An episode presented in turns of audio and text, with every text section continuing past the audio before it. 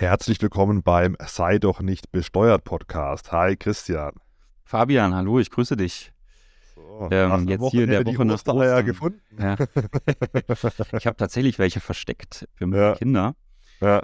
Und ich habe auch gesehen, dass du dich mit Ostern und Ostereiern beschäftigt hast. Deswegen meine Frage an dich.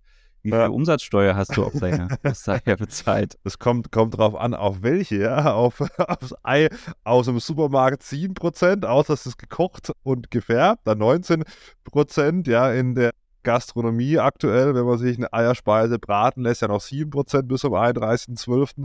Dann wieder 19%, außer sind Kleinunternehmer, dann gar keine Umsatzsteuer bei einem Landwirt, wenn man da sein Ei kauft, 9%, ja, wurde auch geändert zum 01.01.2023, außer optiert zur Regelbesteuerung dann auch wieder 7% und, und so weiter und so fort. Also da soll es auch drum gehen heute. Thema Bürokratie. Was kann Deutschland ein bisschen machen, um weniger bürokratisch zu sein?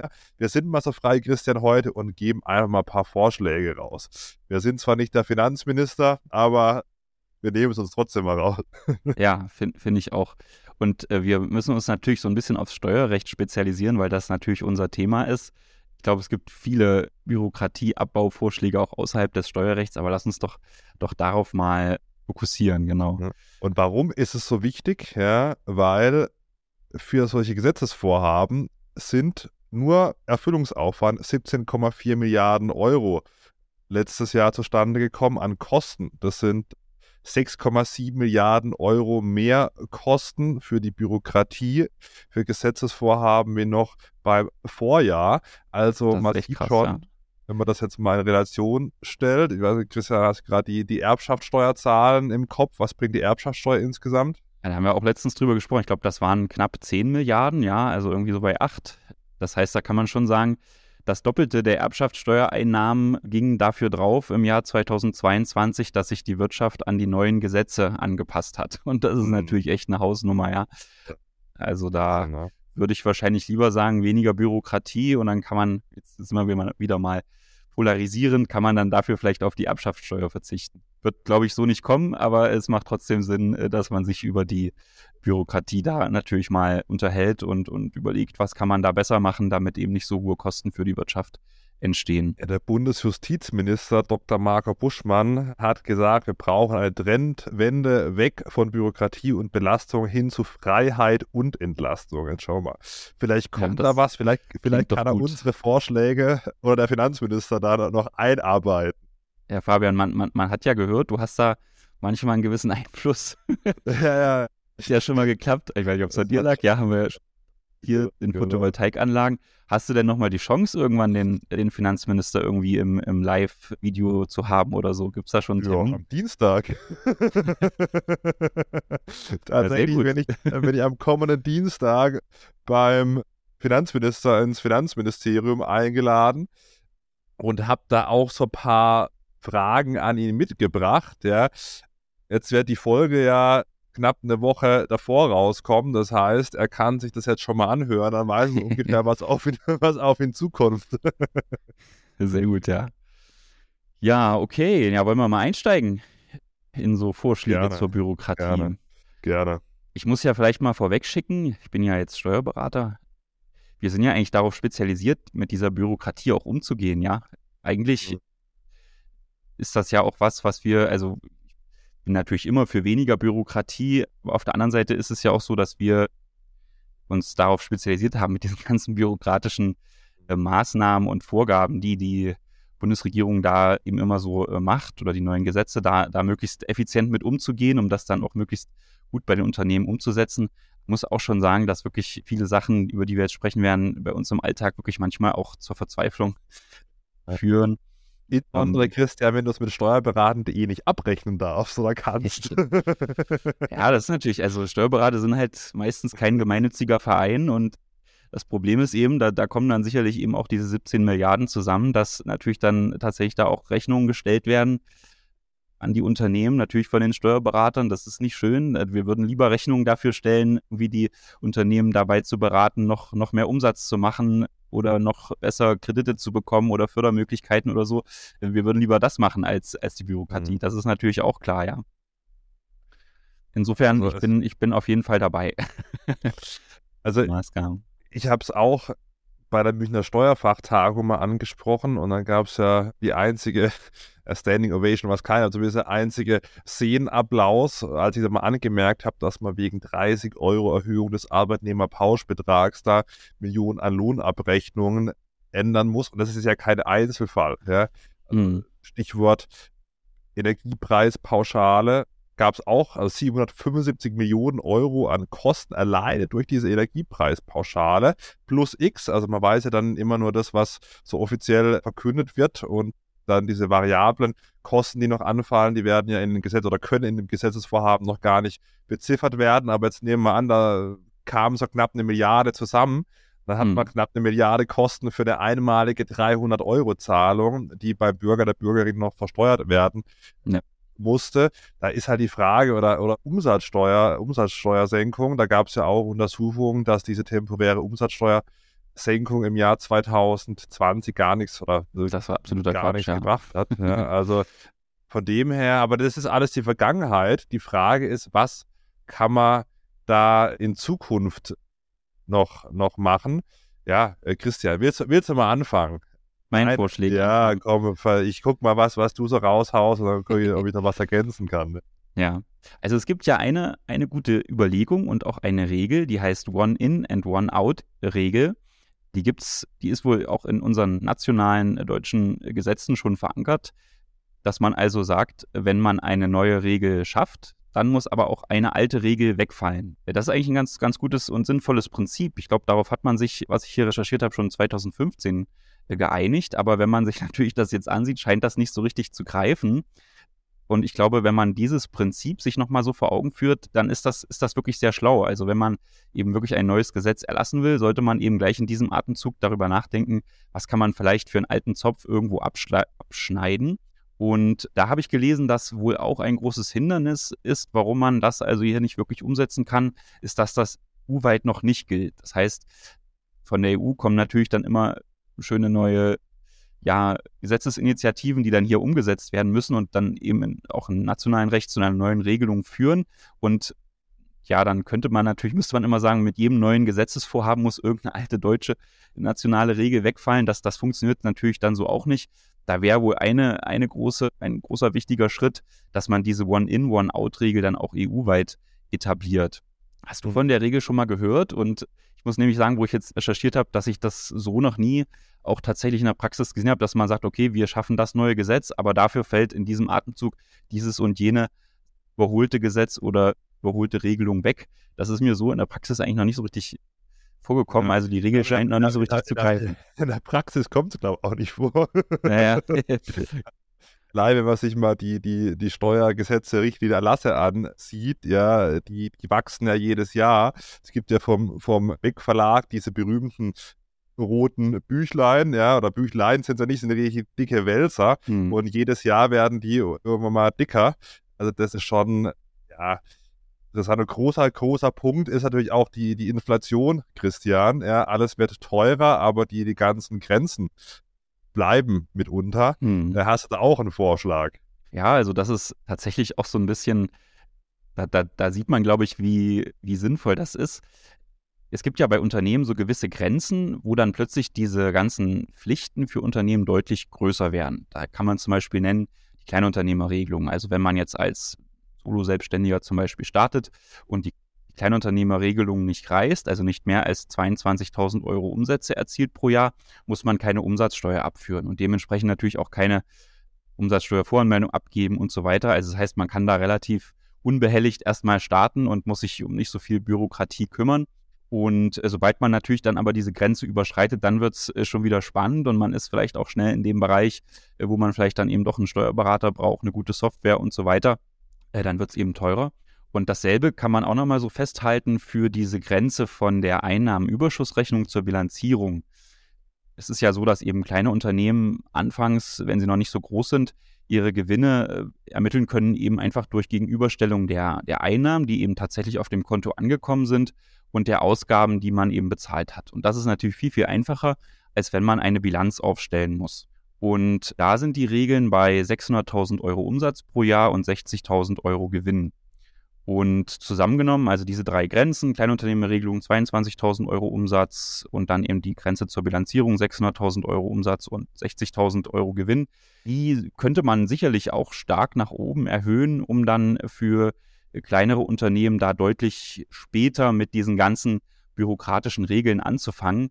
Wir haben zum Beispiel auch so geschaut, was ist eigentlich für uns ein interessantes Mandat jetzt als Steuerberater und äh, da haben wir eben festgestellt, naja, das sind eigentlich die, die bilanzieren müssen, weil da können wir eben besonders viel helfen und oder viel bewirken. Und, und das zeigt eben auch schon, dass man dann tendenziell vielleicht eher so einen, einen teuren Steuerberater braucht, wenn man in diese Bilanzierungsbereich kommt. Und, und das könnte vielleicht wirklich deshalb ein guter Grund sein, diese Grenzen nach oben anzupassen. Die Frage ist nur, auf wie viel, Fabian? Hast du da eine Idee?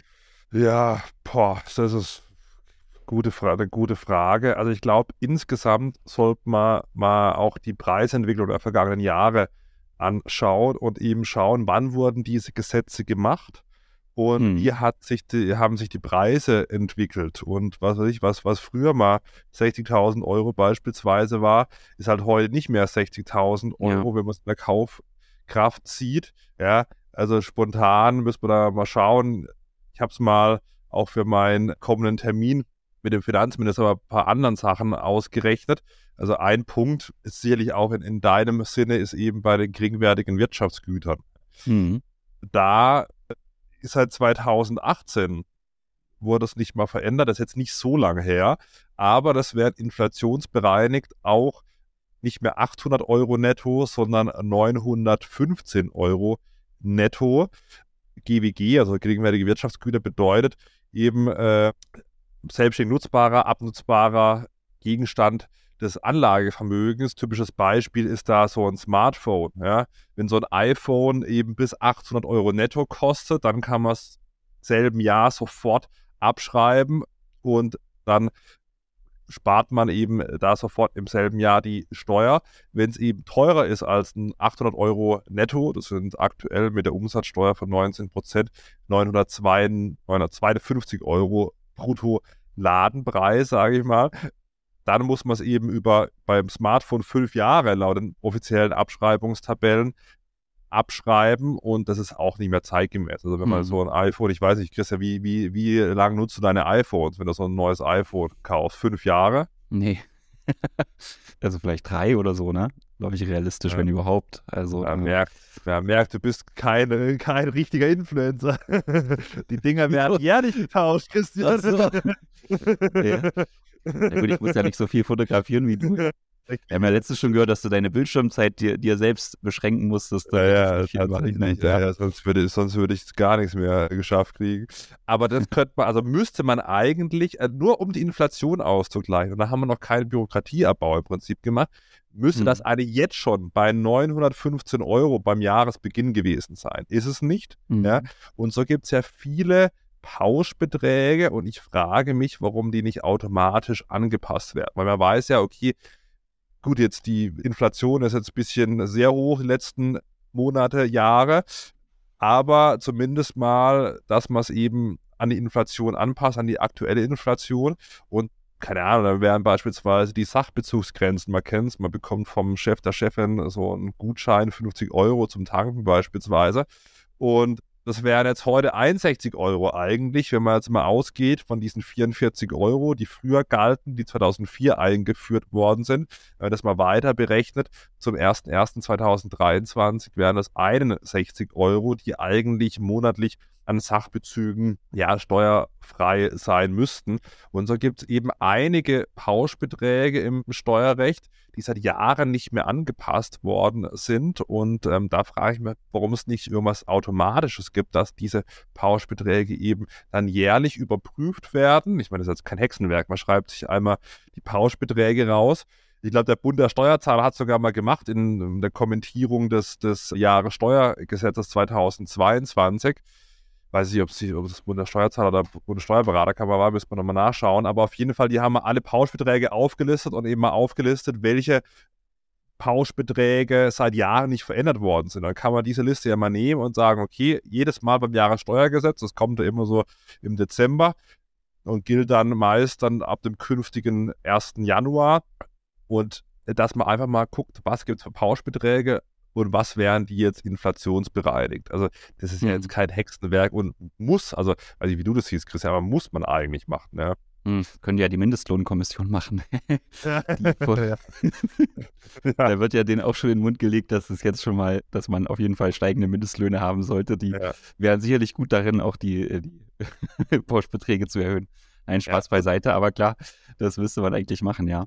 Und dann auch, wenn man solche Sachen regelt. Also man hat jetzt beispielsweise ja teilweise diese Grenze bei, bei Laptops und, und Tablet-Computern zumindest mit Tastatur auch im Prinzip ausgehebelt. Man sagt, okay, wenn, jetzt, wenn ich einen Laptop habe, kann ich den trotzdem, egal was der kostet, in voller Höhe dann im Jahr der Anschaffung von der Steuer absetzen.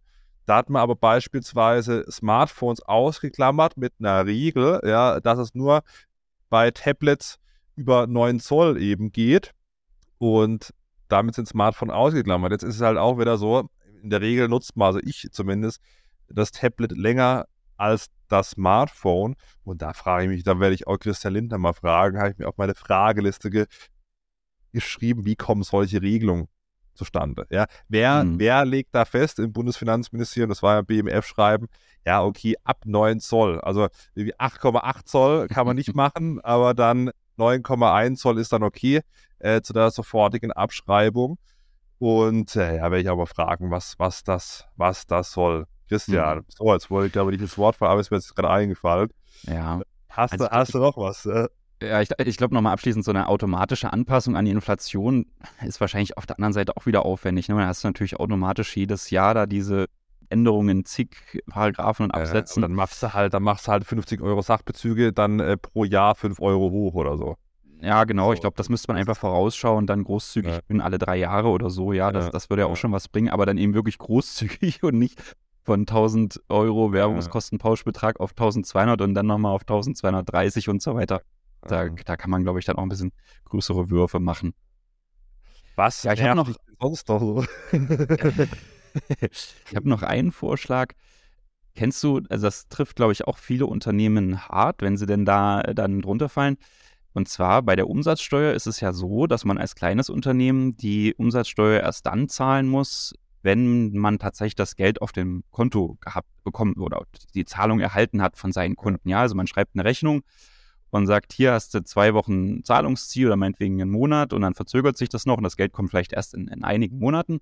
Dann muss man als kleines Unternehmen, das weniger als 600.000 Euro Umsatz hat, muss man die Umsatzsteuer erst dann zahlen, wenn das Geld wirklich angekommen ist. Und das ist natürlich Äh, Diese einfach. Versteuerung im Richtig, Erfassungsbogen, ja. Was soll denn da?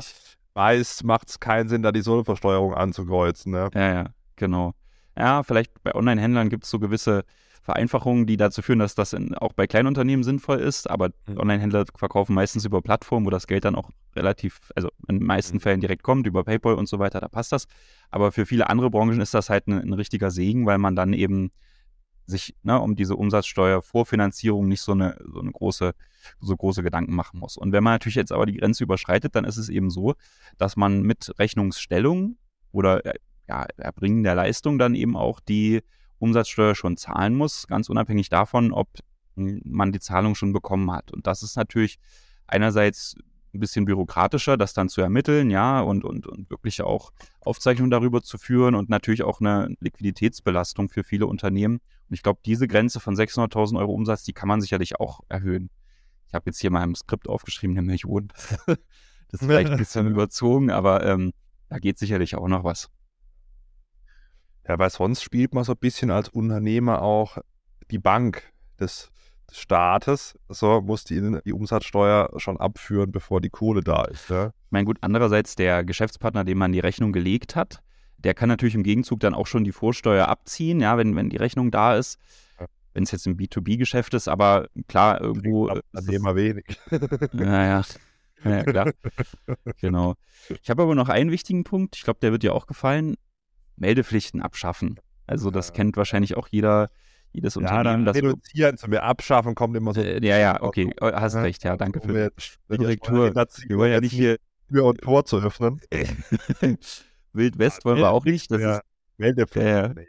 Nee, nee. Aber reduzieren, ne? Ja, Schluss, muss man nicht mehr melden. ja, du meinst wahrscheinlich so, keine Ahnung, so, ja, Daten, die das Finanzamt sowieso schon hat und dann nochmal gemeldet werden müssen. Ja, erstens das. Die Grundsteuer, das hat ja viele Betroffene. So. Oh ja. Genau, also Grundsteuer sowieso. Da war es ja auch so, dass man wirklich in diesen Erklärungen da einen Haufen Daten eintragen musste, die das Finanzamt schon hat.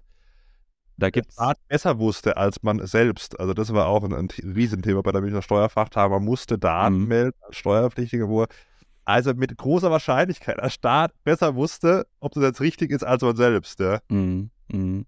Ja, das ist, ich glaube, das hat auch einen Namen, das heißt Once-Only-Prinzip, dass man eben wirklich bereits vorhandene Daten, also dass sie nicht mehr abgefragt werden oder dass sie eben vom, vom Finanzamt schon einfach nur zur Prüfung vorgelegt werden. Das gibt es ja auch schon mit dieser vorausgefüllten Steuererklärung, die gibt es ja jetzt seit einigen Jahren. Das ist natürlich echt eine coole Sache, ja. Äh, Da kann man ja, ich glaube, jeder, der seine Steuererklärung schon mal gemacht hat, der kennt das.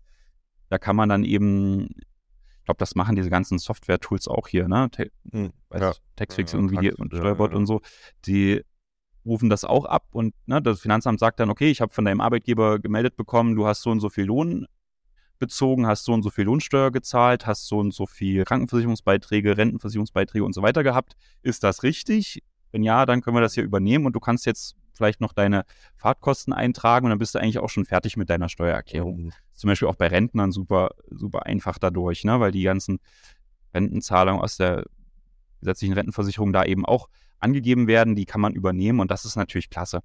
Und, und genau so sollte man das natürlich noch, oder also es wäre zielführend, das total zu erweitern, dass eben die ganzen anderen Daten, die das Finanzamt hat, äh, da eben auch mit zur Verfügung gestellt werden.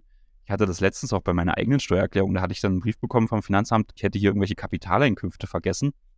Ich möchte die bitte nachholen und ich wusste wirklich nicht, was das sein soll. Ich weiß es bis heute nicht. Aber das wäre ja auch zum Beispiel interessant, wenn man die Kapitalerträge, die eben bescheinigt wurden, als Finanzamt übermittelt wurden, da auch mit ja, angezeigt bekäme oder andere Versicherungen, die sowieso an das Finanzamt gemeldet werden. Also das könnte man auf jeden Fall noch stark erweitern. sind deine ausländischen Depots, Christian, die über einen automatisierten Informationsaustausch im Bundeszentralamt Steuern gemeldet Meinst, meinst du, die haben, ich war auf der Schweizer CD. Oh. Ja. nein, nein. Also, äh, so weit ging es nicht. Ich weiß nicht, das war, glaube ich, irgendeine irgendeine Kleinigkeit, keine Ahnung. Ich werde es noch rausfinden. Für alle, die Ähm, die ausgesprochen haben, am 30. September wird es wieder gemeldet, ja, falls noch jemand eine, St- eine Selbstanzeige macht. Ja, Ja, ja, aber bin ich, bin ich absolut bei dir, dass die Daten, die eh schon da sind, nicht doppelt und dreifach gemeldet werden müssen. Und manchmal habe ich auch das Gefühl, man ma- macht zur Meldung, als vor allem als, als Unternehmer und denkt sich, okay, ja, die Daten jemals wieder angeschaut. Ja. Zum Beispiel zusammenfassende Meldung ist so, eine, ist so ein Fall, ne? Also, das müssen ja Unternehmen machen, äh, also, oder diese Meldung abgeben, die eben im internationalen Warenverkehr tätig sind oder ja, ihre Waren von einem EU-Land in ein anderes bringen oder in ein anderes EU-Land verkaufen. Und das sind natürlich wirklich auch einerseits Daten, die gibt man oftmals eben mit der Umsatzsteuervoranmeldung schon ab. Und jetzt gibt es eben zwei Meldungen. Also du musst die monatliche Umsatzsteuervoranmeldung machen und die zusammenfassende Meldung. Dann musst du das zu unterschiedlichen Zeitpunkten machen. Die, die zusammenfassende Meldung muss immer ein bisschen eher abgegeben werden als die Umsatzsteuervoranmeldung. Und ja, das Ziel ist natürlich, dass, also ne, jedes EU-Land hat so eine Melde, so ein Meldeverfahren.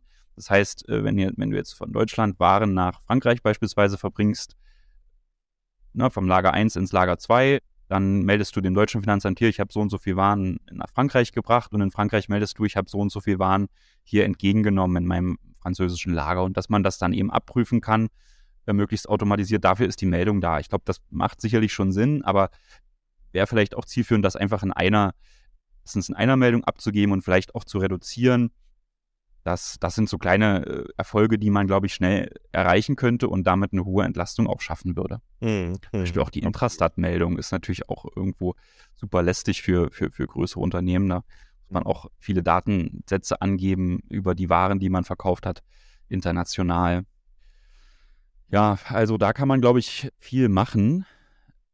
Ja, Steuerbescheid könnte man mal ein bisschen vereinfachen aus meiner Sicht. Mhm. Also ist es ja schon Wahnsinn, dass so Softwareprogramme, also wir haben jetzt äh, Taxfix, Steuerbot genannt oder, oder Smartsteuer oder so, die geben dann an, was ist die Abweichung. Also wenn jetzt äh, kommt dann der Steuerbescheid, wird dann da digital eingelesen in diese Software-Tools, die nicht vom Staat sind, wohlgemerkt. Und dann wird schön aufgeschlüsselt, wo gibt es denn Abweichungen zur Erklärung. Dann sehe ich halt relativ schnell, okay, was weiß ich, in der Anlage Cup ja, gab es da eine Abweichung bei den Kapitaleinkünften beispielsweise. Dann kann man relativ schnell prüfen, beziehungsweise wird eigentlich einem schon angezeigt, wo ist die Abweichung, wo ist der Fehler und was hat das Finanzamt anders angesetzt. Und das sollte aus meiner Sicht auch beim offiziellen Portal elster.de gehen, weil wenn einer die Daten hat und die Abweichung einfach anzeigen kann, dann doch Elster, je nach Das war gar nicht bei Elster, wusste ich gar nicht. Ja, also kommt darauf an. Es ist halt immer die Frage, wie du bekommst du den Bescheid. So, es gibt halt immer noch papierhafte Bescheide, die verschickt werden. Und die Frage ist ja, also auch abseits der, der Einkommensteuerbescheide, und da ist ja die Frage, versteht, also so ein Normalsterblicher, ja, ich rede jetzt nicht von dir, Christian.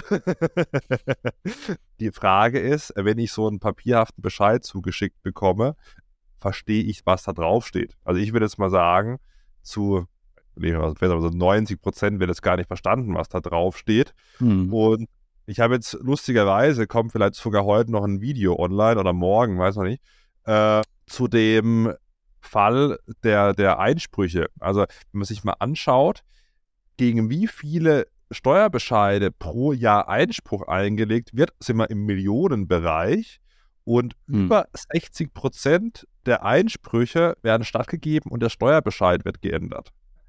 Also 60%? über 60 Prozent. Ja, ja, also okay, wenn du wow. einlegst, ist es über, über 60 Prozent. Also ich suche hier mal noch kurz die, die genaue Zahl raus von 2021. 63,4 Prozent hm. der Bescheide wurden zugunsten des Steuerpflichtigen geändert.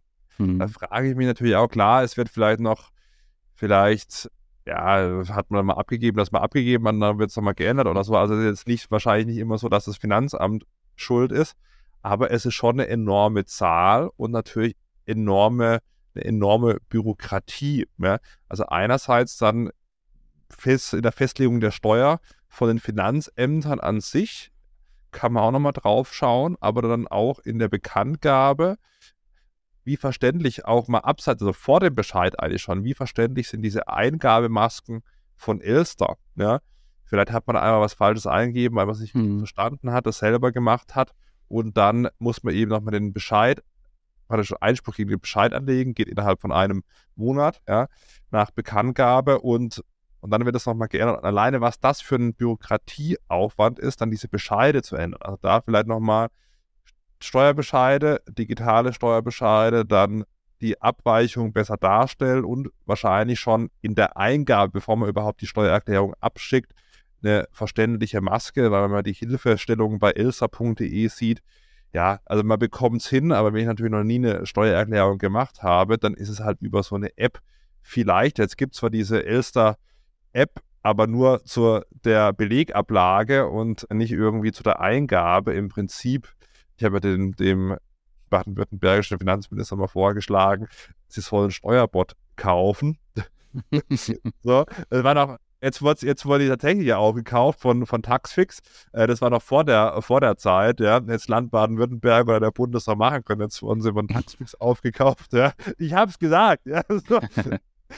ja, es ist, glaube ich, ganz wichtig, dass man in der Steuererklärung, aber auch dann in der Bekanntgabe des Bescheides als Steuerbürger versteht, was passiert da?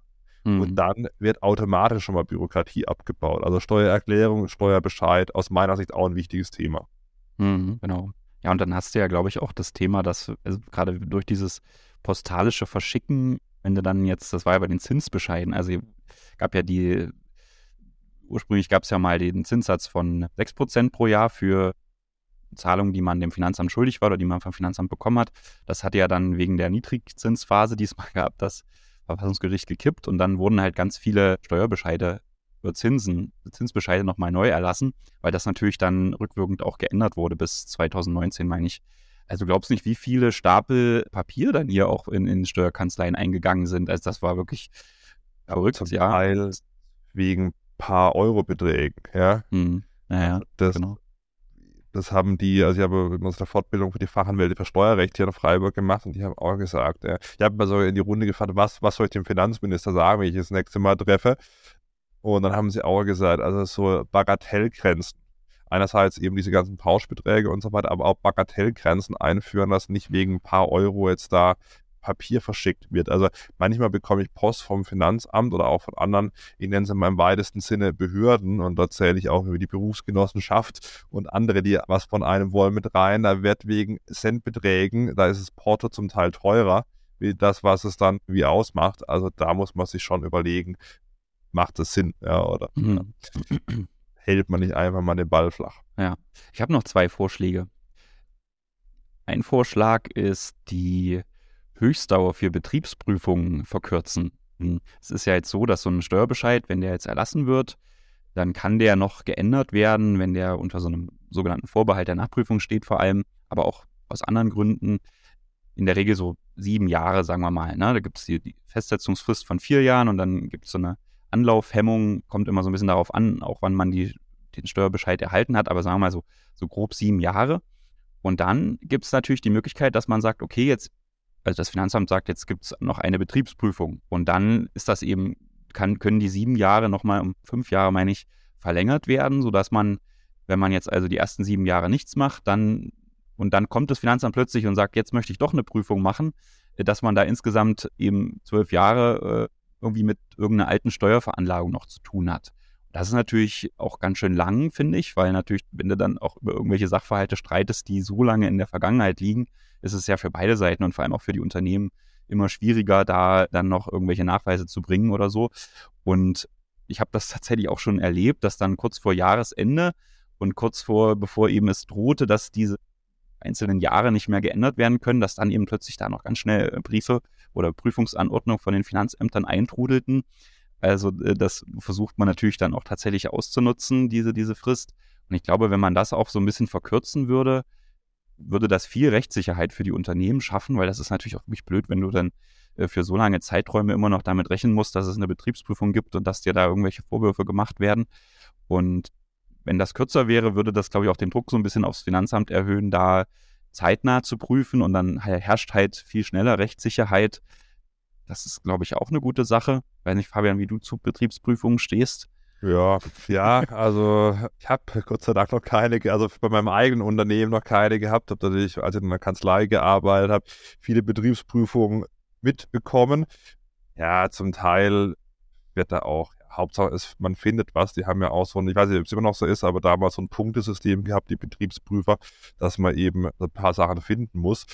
Und dann werden halt oft die typischen Sachen geprüft, wie Bewirtungsbelege oder, oder Geschenke oder irgendwas. Hauptsache man findet was. Und meistens ist ja dann, ist aber die Steuer, die nachgezahlt wird.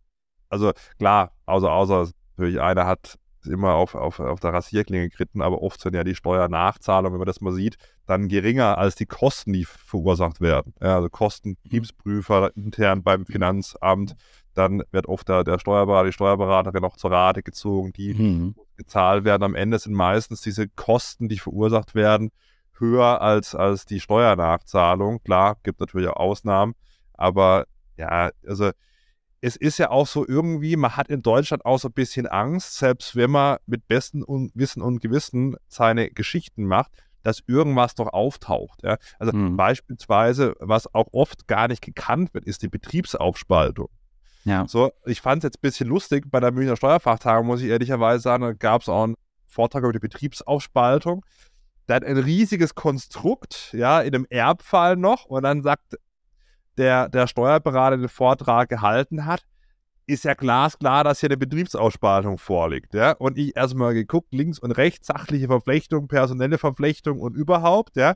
Und dann denke ich mir, ja, also mag jetzt vielleicht klar sein, wenn man das so darstellt, aber wenn man es in der Situation ist und von Steuern noch nie was gehört hat oder wenig gehört hat als Unternehmer, ist ja die Frage, weiß man überhaupt, was eine Betriebsausspaltung ist?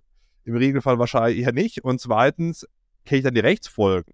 Mhm. Und merke ich vielleicht auch, wenn die wieder, wenn die wieder aufgegeben wird. Also das ist halt natürlich auch so, dass da auch von der Rechtsprechung Konstrukte gemacht werden, die halt das so komplex machen zum Teil, dass dann wirklich, also in dem, das ging dann vom BFH und so weiter, da hat der Steuerberater auch die, die Betriebsausspaltung nicht erkannt. Und dann ist ja die Frage, muss ich das als Unternehmer dann erkennen? Also aus meiner mhm. Sicht eher nicht. Und so gibt es eben einige Punkte, ja, die vielleicht passieren, ohne dass man vielleicht als Unternehmer oder auch als, als Arbeitnehmer merkt, und trotzdem muss man dann die Steuer nachzahlen. Und dann wird es vielleicht in der Betriebsprüfung irgendwie aufgedeckt. Man bekommt dann den Hammer ab und beschäftigt sich dann damit, wenn dann die korrigierten Steuerbescheide plus noch vielleicht Zinsnachforderungen und so weiter kommen. Und das ist ja auch die Frage, ist es, ist so rechtens, ja, dass solche komplizierten Konstrukte erschaffen werden, kann man ja schon fast sagen, ja, ohne dass der Steuerpflichtige überhaupt weiß, was ihm geschieht. Mhm. Na, ich glaube, der, der, der Grund dafür, dass das in manchen Teilen so komplex ist, ist natürlich eigentlich die, die Idee, dass alle möglichen Rechtsformen gleich behandelt werden. Also eigentlich steckt ja dahinter, dass man jeden Steuerpflichtigen gleich behandeln möchte, ne? Und dass man Steuergestaltung vermeiden will, indem man eben zum Beispiel sagt, okay, wenn du ein Grundstück und ein Unternehmen getrennt hast in zwei Unternehmensformen, kann man halt durch diese Betriebsaufspaltung das Ganze wieder zu einem machen. Aber am Ende eröffnet sich natürlich durch diese ganzen verschiedenen Regelungen ganz viel Gestaltungsspielraum auf der anderen Seite. Ja. Also das, das hehre Gesellschaft. Ja, zum Beispiel, genau. Also das ist natürlich, auch, da ist ja auch die Frage, ja, mein Gott, also das ist schon, schon verrückt. Und da gibt es ja auch in anderen Bereichen, nicht nur in der Ertragssteuer, sondern in der Umsatzsteuer, auch mal ein paar, paar Geschichten, äh, wo man dann sich fragt, ja, pff, hat der Steuerpflichtige Erkenntnis gehabt? Ja? Aber genau da habe ich noch einen wichtigen Vorschlag, der ist, glaube ich, echt gut und wird auch schon hier und da diskutiert und ließe sich, glaube ich, auch relativ einfach umsetzen. Zum Beispiel oder ganz konkret die umsatzsteuerliche Organschaft. Das ist echt auch in der Praxis manchmal ein ganz schwieriges Eisen. Und zwar ist das so, wenn ein Unternehmen, zum Beispiel so eine Holding oder so, ja, ein anderes Unternehmen beherrscht und äh, die irgendwie wirtschaftliche Geschäftsbeziehungen miteinander eingehen und da derselbe Geschäftsführer oder Geschäftsführerin tätig ist, dann liegt so eine umsatzsteuerliche Organschaft vor. Dann, dann muss die ober, oben stehende Gesellschaft, die Holding eben jetzt hier zum Beispiel, muss für die Umsatzsteuer der darunterliegenden Firmen haften und muss die auch abführen. Das hat so ein bisschen den Hintergrund, dass man als Finanzamt nicht auf Umsatzsteuer verzichten will, falls eine der Gesellschaften äh, da mal in die Insolvenz geht und man eben dann sagen muss, ja, sorry, auf die Umsatzsteuer muss ich jetzt halt verzichten, weil es nichts mehr da. Und durch diese umsatzsteuerliche Organschaft kann man halt erreichen, dass immer oben stehende Firma für alle Umsatzsteuern der darunter liegenden Firmen haftet. Also eigentlich ein Ziel, was man irgendwie nachvollziehen kann und was vielleicht auch fiskalisch Sinn ergibt. Aber in der Praxis ist es eben so, dass diese drei Voraussetzungen, die da vorliegen müssen für diese Organschaft, also dass man das Unternehmen beherrscht, dass man wirtschaftliche Geschäftsbeziehungen hat und dass es eben irgendwie selbe Leitungspersonen gibt, die sind halt dann doch sehr schwammig an manchen Stellen und, und sehr von der Rechtsprechung getrieben, sodass es oft dazu kommt, dass man jetzt gar nicht weiß, liegt die Organschaft jetzt vor oder nicht. Ja, also da kann man sich auch herrlich drüber streiten. Und das kommt eben tatsächlich gar nicht so selten vor, dass man eben gedacht hat, okay, die Organschaft liegt nicht vor und dann kommt die Betriebsprüfung und sagt, nee, doch, die liegt vor. Jetzt, du hast zwar hier die ganze Zeit die Umsatzsteuer abgeführt, aber eigentlich hätte das ein anderes Unternehmen machen müssen. Mhm. Und das führt dann dazu, dass du eigentlich überhaupt keine, also am Ende ist die Steuer plus minus null, ja, es muss nur jemand anders zahlen und dann fallen aber natürlich Zinsen an und vielleicht Rechnungen zwischen den Unternehmen, die dann falsch waren und also das ist wirklich in der Praxis richtig bescheuert oft, ja, und du hast dann viele sinnlose Streitigkeiten und eben, wie gesagt, viele Zinsen, die nachgezahlt werden müssen, weil es vielleicht nicht erkannt wurde. Und das Problem in Deutschland ist eben, dass diese Organschaft nicht, dass man nicht sagen kann, ich will die jetzt oder ich will die nicht, sondern man muss eben gucken, dass diese Voraussetzungen vorliegen oder eben nicht. Und das könnte, und man könnte das echt stark vereinfachen, wenn man jetzt einfach sagen würde, es gibt da ein Wahlrecht oder ein Antragsrecht, dass man sagen kann, ich will diese Organschaft hiermit beantragen. Und dann ist auch Rechtssicherheit und man muss da keine äh, Sorge haben, dass das irgendwann nochmal aufgeworfen wird. Also ich glaube, das ist, das ist wirklich ein, ein, Thema, was man relativ einfach umsetzen könnte und da viel Erleichterung für, für Unternehmen schaffen könnte. Ja. Fabian, du schreibst ja. dir auf. ja, ja, ich, ich habe es mir, hab's mir notiert. Ich hab, äh, Unternehmen ist eh ein, ein, gutes Stichwort. Ich finde, man muss ja auch im steuerlichen Erfassungsbuch dann beurteilen, ob eine Organschaft vorliegt. Mhm. Die Frage ist, wer, wer das kann. Und man muss ja, jetzt nehmen wir an, man gründet über eine UG oder eine GmbH, man muss ja dauernd seine Daten nochmal neu angeben. Man geht zum Notar, mhm. Da die ganzen Stimmt. Daten an. Dann ist eben der sehr angesprochene steuerliche Erfassungsbogen, den man dann danach bei elster.de ausfüllen muss. Dann muss man zur Gemeinde, muss eine Gewerbeanmeldung machen, gibt nochmal dieselben Daten an. Dann will man vielleicht ja. Mitarbeiter, Mitarbeiterin anstellen, geht zur Bundesagentur für Arbeit, gibt dieselben Daten an. So, dann hat man den Mitarbeiter angestellt, dann kommt die Berufsgenossenschaft, gibt man nochmal mhm. die, dieselben Daten an. Also das ist ja die Frage, warum muss ich denn als Unternehmen an so vielen Stellen dieselben Daten, ja, sogar manchmal zwingend papierhaft eben ausfüllen? Also das ist, da sind uns andere Länder wirklich schon, schon weit voraus. Mhm. Ja. Und das ist also natürlich ein, auch was, was Geld kostet. Auf jeden Fall, ja. Also das wäre so eine, ein, also eine einzige Anlaufstelle für Neugründungen oder vielleicht insgesamt für Unternehmen, ne? dass die jetzt nicht mit vielen Behörden zu tun haben, sondern mit einer einzigen Stelle. Das wäre das Ziel vielleicht an, an, in dem Moment, ja. Mhm. Ja, absolut. Ja, also es gibt auch ein paar andere Geschichten, die es so gibt, ja, was ich Steuerwettbewerb innerhalb der EU, das ist immer ganz interessant, ja. Was, man guckt immer so auf Dubai und Silicon Valley und was da cool, was Tech-Unternehmen, die ja Steuern sparen, aber dann man, frage ich mich manchmal auch, dann kommt Italien und gewährt über fünf Jahre Angestellten und, und Selbstständigen, wenn die da ihr Wohnsitz verlegen, bis zu 90 Prozent Steuerfreiheit auf ihr Einkommen frage mich manchmal auch, ja, was ist denn man, manchen Staaten los? Aber gut. Ja, so ein kleines Dorf ziehen, oder? Das kannst du ja, nicht genau, in genau, Mailand genau. oder so, oder? Nee, nee, nee, nee, nee da wo schön, da musst du wie, Wobei es gibt schon mal ein paar schöne, paar schöne Ecken, aber es ist schon ganz, ganz interessant. Was auch ganz interessant ist, ist auch die, die ganze Wegzugsteuerthematik. Also was ich noch verstehe, ist irgendwie außerhalb der EU, dass man da, wenn man jetzt irgendwie wegzieht mit seiner GmbH oder seinem Einzelunternehmen, dann Wegzugs- bzw. mit einem Einzelunternehmen, Personengesellschaft, eine Entstrickungsbesteuerung hat. Aber innerhalb der EU, aus meiner Sicht, gilt ja die Freizügigkeit. So, eigentlich sollte man ja innerhalb der EU praktisch ohne Grenzen und eigentlich auch aus meiner Sicht ohne steuerlichen Grenzen reisen dürfen.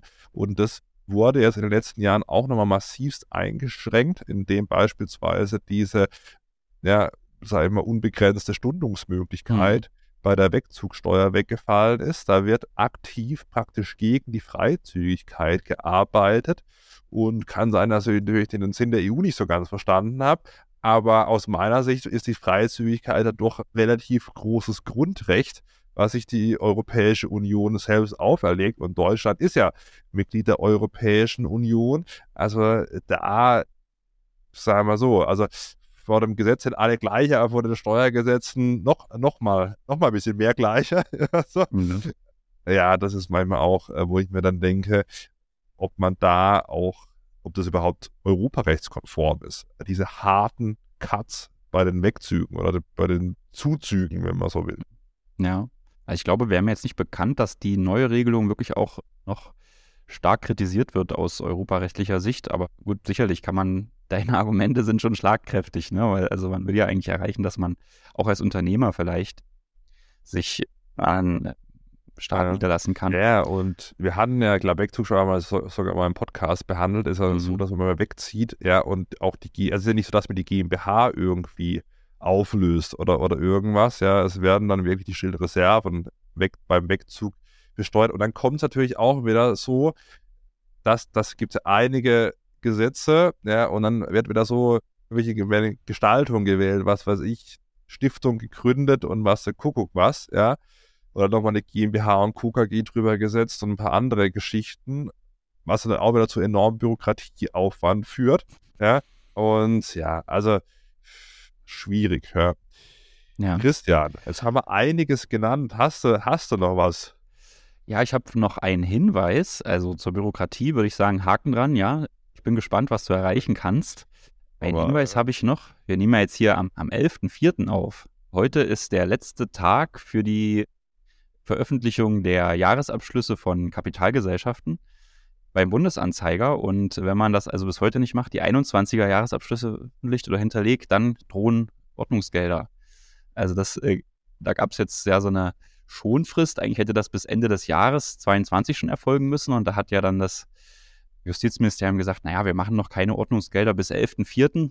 Ist natürlich auch irgendwie immer interessant, dass man jetzt oft, erlebt man ja oft, dass es eigentlich so dann doch relativ harte Fristen gibt, die dann eben durch solche Verwaltungsvereinfachungen irgendwie so ein bisschen ausgehebelt werden äh, zugunsten der Unternehmen. Und Hintergrund ist natürlich hier auch immer noch die Corona-Krise und diese vielen Überbelastungen von Unternehmen und, und Steuerberatern auch, die dann äh, eben nicht mehr hinterhergekommen sind, das alles rechtzeitig zu machen.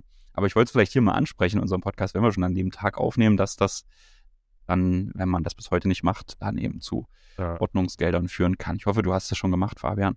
Ich habe das schon gemacht, tatsächlich. Ja, ich auch. Ja. sehr gut. Ja, wunderbar. Wir, wir haben, glaube ich, noch ein Hörerfeedback von der Folge übers Homeoffice, Christian. Ja, genau. Hat uns die Denise geschrieben. Aber bevor äh, wir die beim beantworten, gnädigerweise sage ich mal, gerne den Podcast abonnieren, ja, gerne eine gute Bewertung da lassen. Jetzt kommen wir zum Feedback von der Hörerin. Genau, ja, also da freuen wir uns natürlich immer drüber. Ja, und das können wir auch gerne machen, wenn irgendwas jetzt unklar ist aus irgendwelchen Folgen, dass wir natürlich da nochmal drüber sprechen. Das macht ja Sinn. Das, das gibt dem Ganzen ja auch so ein bisschen Erleben da. Das ist insofern echt spannend. Und hier ging es halt um die Frage der Homeoffice-Kosten. Und da hatten wir ja, Fabian, müsste mal noch gucken, in welcher Folge das war. Ich weiß jetzt gar nicht. Ja, ja können wir gleich nochmal sagen. Kann ich schon mal schauen. Ähm, da haben wir natürlich drüber gesprochen, dass es ja einerseits diese Homeoffice-Pauschale gibt, die man geltend machen kann. 26. Folge 26, genau. Homeoffice-Pauschale sind 600 Euro im Jahr und 5 Euro am Tag. Und alternativ dazu kann man aber auch sagen, okay, ich habe aber ein richtiges Arbeitszimmer und für dieses richtige Arbeitszimmer mache ich die anteiligen Kosten meiner Wohnung oder mein, meines Eigenheims äh, geltend. Und das Problem ist aber, um eben so ein richtiges Arbeitszimmer ansetzen zu können, muss es eben auch ein richtiges Arbeitszimmer sein. Das heißt, es muss getrennt von den restlichen Privaträumen sein. Es darf jetzt nicht nur so eine Arbeitsecke irgendwo im Wohnzimmer oder sowas sein. Es muss wirklich ein fester Raum sein, der auch nur dafür genutzt wird. Und das ist eben bei vielen das Problem, dass diese, diese Voraussetzungen eigentlich nicht vorliegen. Und genau deshalb hat man gesagt, okay, es gibt stattdessen eben auch die Homeoffice-Pauschale, wo man auch was absetzen kann für die Tätigkeit im Homeoffice, ohne dass es eben so, ein, so einen strengen, festen Platz gibt. Aber natürlich ist es so, dass man nur eins von beiden haben kann. Und ich glaube, das hat man, also entweder haben wir es in der Folge nicht richtig gesagt oder es wurde, kam nicht so richtig rüber, weil da jetzt offensichtlich beim, bei der Steuererklärung von Denise hier beides angesetzt wurde und das Finanzamt hat gesagt, es gibt nur eins, ich streiche dir hier mal das niedrigere raus, nämlich die Homeoffice-Pauschale und stattdessen wurde ein Arbeitszimmer geltend gemacht, weil da eben mehr Kosten angefallen sind. Und da fragt sie jetzt, ob das richtig ist. Ja gut, ich kenne jetzt den, den Steuer, Bescheid nicht und, und den Sachverhalt nicht richtig. Also grundsätzlich, das haben wir aber in der, in der Podcast-Folge gesagt, man kann entweder die Homeoffice-Pauschale oder eben äh, das häusliche Arbeitszimmer ansetzen. Und jetzt haben wir ja vorhin in der, in der jetzigen Folge diskutiert, dass natürlich es auch sein kann, dass der Steuerbescheid falsch ist. Mhm. Und wir haben jetzt gelernt, über irgendwie 62 Prozent der Bescheide werden dann nach dem Einspruch nochmal geändert. Also vielleicht da noch wahrscheinlicher, dass er falsch ist, als dass er nicht falsch ist. ja, das war schon mal. Aber gut, ja lass es sich aufregen. So. Und dann ist ja eben die Frage, normalerweise eben kann ich dann neben der, der Homeoffice-Pauschale auch noch die Arbeitsmittel absetzen. Das geht. Wenn vielleicht das Finanzamt es auch praktisch als ein häusliches Arbeitszimmer angesetzt, ja, und hat das so verstanden, dass diese jetzt in dem Beispiel 788 Euro eben komplett aufs häusliche Arbeitszimmer entfallen und hat eben dann diese 788 Euro angesetzt. Ja. Also abschließend, denke ich, kann man jetzt das leider nicht beantworten, aber haben auch in der Folge gesagt, entweder Homeoffice-Pauschale oder häusliches Arbeitszimmer. Wenn man jetzt eben äh, Arbeitsmittel daneben hat, kann man diese Arbeitsmittel auch absetzen. Kann durchaus sein, wir haben es ja heute mehrfach gesagt, nicht jeder Bescheid ist richtig. Manchmal darf man beim Finanzamt aber auch keine, keine großen Vorwürfe machen, weil ich weiß natürlich auch nicht, wie jetzt die liebe Denise, ja, auch nochmal liebe Grüße raus. Sie verfolgt den Podcast von Anfang an. Sehr gut. Diese Sachen in der Steuererklärung eingetragen hat. Ja. Man soll natürlich dann detailliert auflisten, was ist dann für was. Also für was ist, waren diese 788 Euro, was davon ist halt das häusliche Arbeitszimmer, was davon sind irgendwie extra Arbeits Notebook oder sowas, ja. Genau, und das im Finanzamt wirklich detailliert aufschlüsseln und dann in die richtigen Felder eintragen.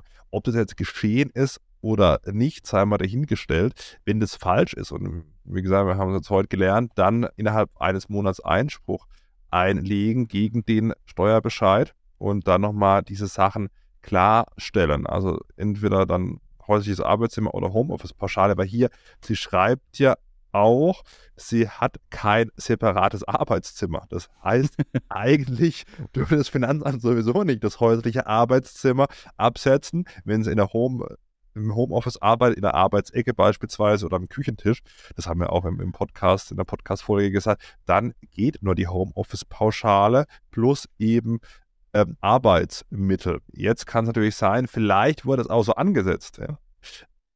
Und man hat vielleicht äh, die Arbeitsmittel plus die 600 Euro Homeoffice-Pauschale genommen. Wie gesagt, ist aus der Ferne schwer zu beurteilen. Aber wie gesagt, grundsätzlich gilt Homeoffice-Pauschale oder häusliches Arbeitszimmer. Bei Homeoffice-Pauschale, als auch beim häuslichen Arbeitszimmer, Arbeitsmittel kann man noch extra absetzen und dann kann man eben auf eine höhere Pauschale kommen, also 600 Euro plus Arbeitsmittel oder halt dann im Regelfall 1250 Euro. Aber ja, von dem her kann man aus meiner Sicht hier nicht abschließend beantworten. Ich hoffe, es wurde aber ein bisschen klarer. Ja, sehr gut, Fabian. Dann haben wir es für heute, würde ich sagen. Wunderbar. Ja, freue ich mich auf nächste Woche und dann deine Erlebnisse aus dem Finanzministerium, die Berichte davon. Ja. Bin schon gespannt. Wir hören uns, ja? Perfekt. Bis dahin. Also, Christian, mach's gut. Jo. Ja. Ciao, ciao, tschüss. Ciao.